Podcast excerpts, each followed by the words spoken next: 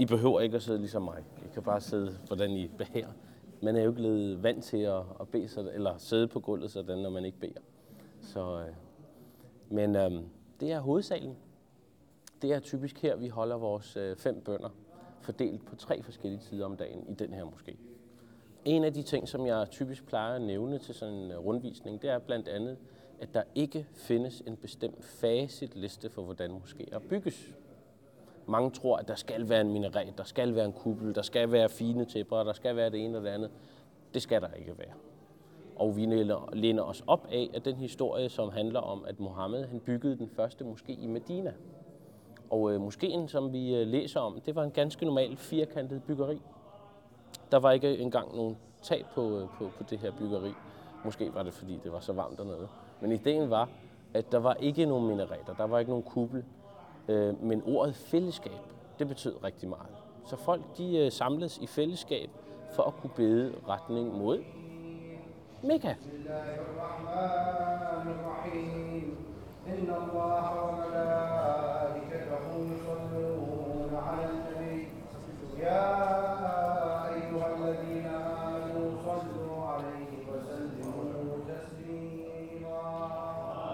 En af udfordringerne var, at øh, at da vi skulle øh, altså, samle alle de her materialer sammen, så var det faktisk en kæmpe stor puslespil. Der skulle vi lige pludselig finde ud af, hvor skal vi hente marmoren fra det her ring, der er rundt omkring, der splitter de to dele af marmoren, det er nogle, øh, øh, vi har købt fra en græsk handelsmand. De her fliser herover, eller marmorstykker, de er blevet doneret af en iransk velhavende mand. Jeg tror, det er italienske de andre rundt omkring.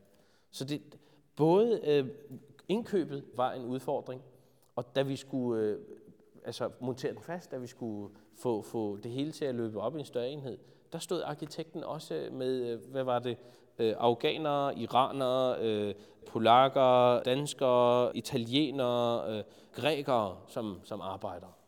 Så nogle af dem kunne ikke kommunikere sammen. Iranere og afghanere, de kunne kommunikere med, med alle de andre vestlige håndværkere, og, og de vestlige håndværkere, de kunne heller kommunikere med de andre. Selve byggeriet er nyt, men øh, måske har jo ligesom øh, været der i, jeg tror det i hvert fald meget lang tid.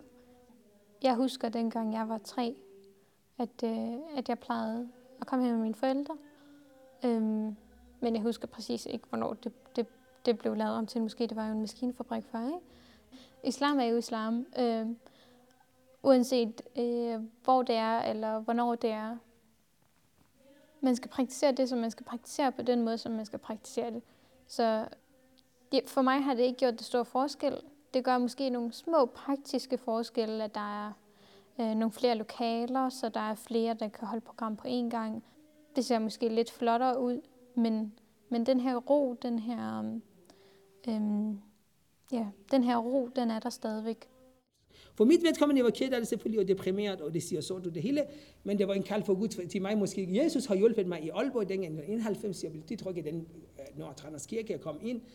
Jeg, ville, jeg kunne godt lide uh, salmebøgerne, fordi jeg var musiker, jeg var klav, spillet klavier mange og klassisk musik jeg, jeg, jeg er en musikalsk person, selvfølgelig jeg blev tiltrukket af de sange, jeg kom ind på den måde. Og så blev jeg gode venner med zonepræsten, og så jeg kom hjem hos ham og ville spise hos ham mange gange og læse i Bibelen. Og så han siger på et tidspunkt, du, du kan godt blive dåbt, hvis du vil. Jeg siger jo, jeg fik navn Patrick og blev dåbt i 1990, var det arbejde. Og jeg, jeg kan også sige, at jeg er officielt også prædikkristen i dag. Og så senere, i, i, i, nogle år senere, jeg læste i Koranen, jeg fandt jeg ud af, at jeg har kun et budskab, som dækker det hele. Det vil sige et budskab, som har Jesus i sig, Moses i sig, alle profeter, alle deres beretninger på en gang. Og så det er en hele, det er hele uh, sandheden på en gang.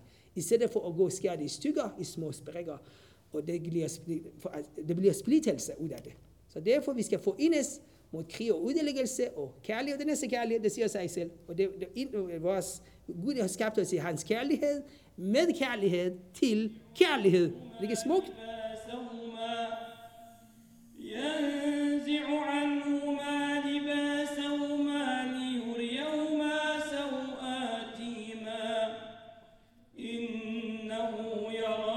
Vi valgte at finansiere projektet fra private lommer. Vi begyndte at markedsføre projektet for danske muslimer til at starte med. Og der er punget de ud så med øh, gavmilde 20 millioner kroner. Efterfølgende så begyndte vi at gå videre og markedsføre ideen for, velhavende shia-muslimske rigmænd rundt omkring i verden. Nogle af de her rige mænd, uheldigvis, da vi markedsførte ideen for dem og præsenterede den over for ideen, at vi gerne vil bygge en moské i Danmark, så sagde de, nå, det er da Danmark. Det er danskerne. Det er dem, der har hundet Mohammed. Vi gider ikke give dem nogen penge. Men størstedelen, øh, tankevækkende nok, de, de tænkte, at det er netop derfor, vi skal bygge en moské i Danmark. De mangler at få en korrekt forståelse, en shia-muslimsk forståelse. Det var deres interesse. Alle, der giver penge, har en interesse. De der handelsmænds interesse var, at vi skulle sprede og fokusere på at sprede shia-muslimernes øh, budskab. Og det var blandt andet, at Mohammed ikke gik rundt med en bombeturban for at sprede islam. Der skulle man have et informationscenter, der blandt andet kunne tiltrække via kunst, at kunst kan samle folk, og ikke mindst, at det er et sted, der skal være åbent for alle. Pas på trapperne, dronninger, fordi det er glat. Det er marmor. Ikke marmor, men marmor. Nå, så vi skal passe på, fordi man, man skal respektere marmorerne altid. Sådan, vi tager en tur først udvendigt, fordi den må, den måde, jeg starter på. Jeg laver både en uh, rundvisning plus en, en, giver en overblik over uh, teologi på en gang. Goddag, velkommen kære venner. Jeg siger også velkommen til. Det var dig, jeg talte med telefonen. Ja, goddag, goddag. Tusind tak, så det var heller det Jeg kan mærke det hele tiden. Så længe jeg gør det, som Gud har bedt mig om at gøre, så føler jeg det hele tiden. Eller i hvert fald nogle tidspunkter, hvor jeg...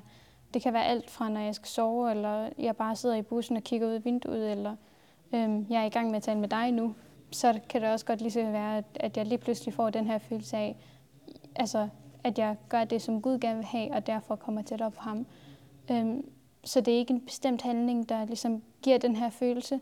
Det er selve de række handlinger, man laver, som man skal gøre for at komme tættere på Gud. Ikke?